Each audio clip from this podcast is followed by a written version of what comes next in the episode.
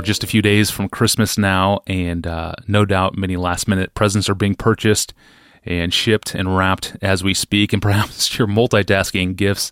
Uh, as you listen to this podcast. Uh, of course, this is the biggest holiday in the States, uh, at least for giving and receiving gifts. And uh, I just read that the average American shopper will drop a thousand bucks on gifts this Christmas season, which is incredible. And of course, you can send your gifts to Pastor John and me at 2112 Broadway Street. um, Joe, don't send us any gifts. Uh, your audience is our gift. But seriously, this leads to a question especially valuable now, and uh, it's from a podcast listener named James. Pastor John, hello, and thank you for the podcast. I often hear that we are to love God for who he is not for what he does for us, to love the giver more than the gifts. How can we know that we're doing this, especially during Advent and the Christmas season? When I examine my own heart, so much of what I know about God seems to be in relation to what He has done for me, like in the sending of His Son in the incarnation. How do I interact with Him on the basis of Him, and not simply on the basis of the gifts He has given to me? Well, first, I think it is absolutely crucial in pursuing that interaction with God in that way to get really clear in our mind and in our heart that there is a huge and important difference between enjoying a person who gives gifts and enjoying the gifts instead of the person or more than the person. And I think we need to clarify this and get it fixed in our minds, both from experience and from Scripture. Let me give you an example of what I mean from experience. What if you give an engagement ring? So you've been in love for two years, maybe, and and now you're going to move this thing decisively forward. You you give a ring. I'm assuming you're a man, but gals, you you apply it in the appropriate way. You you you give a, your fiance a, a, a beautiful a diamond ring, and she spends the rest of the night and then the following weeks bragging about this gift, taking it, showing it to everybody. She never calls you. She never looks at you. She never takes you by the hand, looks you in the eye. She's just thrilled with this diamond. And your intent in giving her that was totally missed. How would you feel about that? You, you wanted her to look at it. Oh, yes, you wanted her to love it. You wanted her to be thankful for it. You wanted her to enjoy it. And then you wanted her to put it on her hand, take your hands across the table, and look you in the eye and say, I would love to spend the rest of my life with you. You are 10,000 times more precious to me than this beautiful ring. We understand from our own experience what it means when gifts are loved more than the giver. We get that. There's no excuse for not getting that. We get it in our experience. Then we get it from the Bible when it comes to God because it's all over the place. So 1 Peter 3:18 Christ also suffered once for sins the righteous for the unrighteous that he might bring us to God. That's why he died, bring us to God. Or Romans 5:11 after saying that we rejoice in the hope of the glory of God and we rejoice in tribulation, then he adds this in verse 11 of Romans 5. More than that, we also rejoice in God through our Lord Jesus Christ, through whom we have now received reconciliation. Or Psalm 16:11, you make known to me the path of life. In your presence there is fullness of joy. In your presence, fullness of joy. At your right hand pleasures forevermore. Or Psalm 73:25, whom have I in heaven but you? There's nothing on earth I desire besides you. My flesh and my heart may fail, but you are the strength of my heart and my portion forever. Or the story of the ten lepers healed by Jesus in Luke 17. Remember, all ten, no leprosy, awesome, healed, run away. One of them, a Samaritan, comes back praising God and falling down at Jesus' feet. What's the point? The point is they missed it. They just missed it.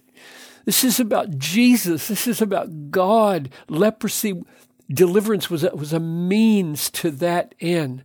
So we know from experience, we know from the scriptures that there's a difference between enjoying a giver through his gifts and enjoying gifts instead of the giver. We know that. We get that. We know that the goal of all God does for us is designed to make it possible for us to be with him and him to be with us. Does everything for us to be with us as our all satisfying treasure and father and friend and savior Getting that clear is the key, I think, to experiencing God in and through all his gifts. And here's, here's one more key to help us experience God this way during Christmas season. We should realize that every gift, every good thing that comes into our lives of any kind as a token of God's everlasting kindness, all of it, all of it was bought by the sacrifice of Jesus, the blood of Jesus. Here's the logic of Romans 8:32. He who did not spare his own son, but gave him up for us all, how will he not with him graciously give us all things? So all things are coming to us as believers because he didn't spare his son. Now, here's the effect this has.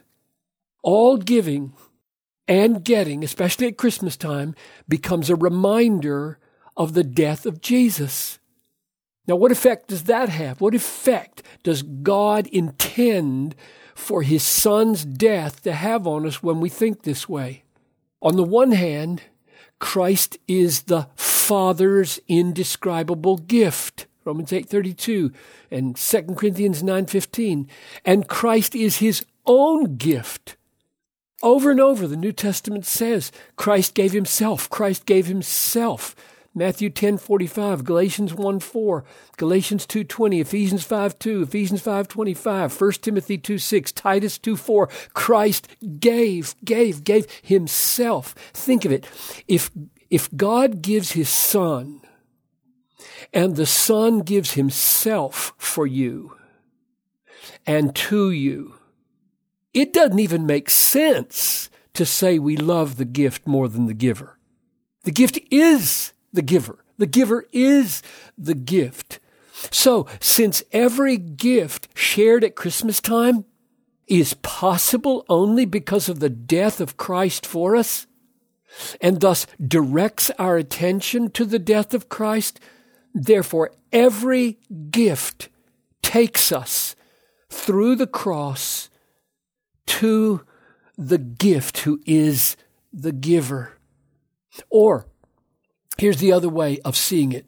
In Romans 5 8, Paul says, God shows his love for us in that while we were still sinners, Christ died for us. So behind every gift that we get or give at Christmas time is the death of Christ, and that means that every gift is the overflow of the gift of God's love because that's what he shows when Christ dies. When you think of God's love, it is inseparable from himself. When John Piper talks about enjoying God, I don't mean, oh, but you can't enjoy his love. You know, that's, in a sense, his love is not a gift. It is what he is. When, when real love binds two persons together, they don't say, hey, where's the gift? They say, you're the, you're the gift. You're the gift. You are, you are my love. Your love is yourself given to me. So it seems to me that Romans 8:32 is the key to Christmas God-centeredness in giving and getting gifts. Every good in our life as Christians is owing to the death of Jesus according to the logic of Romans 8:32. And that death is the gift of God Himself for our everlasting joy and the gift of God's love, which is also the giving of Himself to us. Amen. What a great season to meditate on this this fa- this precious fact that the gift is the giver and the giver is the gift. That is so precious, Pastor John. Thank you, and thank you for preaching this message year round, not just seasonally. I appreciate that about you. And uh, James, thanks for this very excellent question. Well, Christmas anticipation is very thick.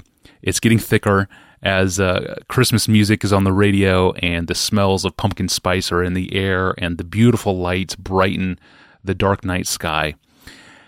And in less than one week, Christmas will all be over. All the gifts will be unwrapped, they'll be worn or played with or returned to the store for cash or credit. Trees and lights will come down, we'll put them back into the attic. And it seems to happen every year. There's a, a subtle sense, a little pang of letdown. Something tells us that the hype never quite matched the buildup. What explains that sensation each year that many of us feel? That's the question that we're going to look at on Friday. I'm your host, Tony Reinke. Thanks for listening to the Ask Pastor John podcast with pastor and author John Piper. We'll see you next time.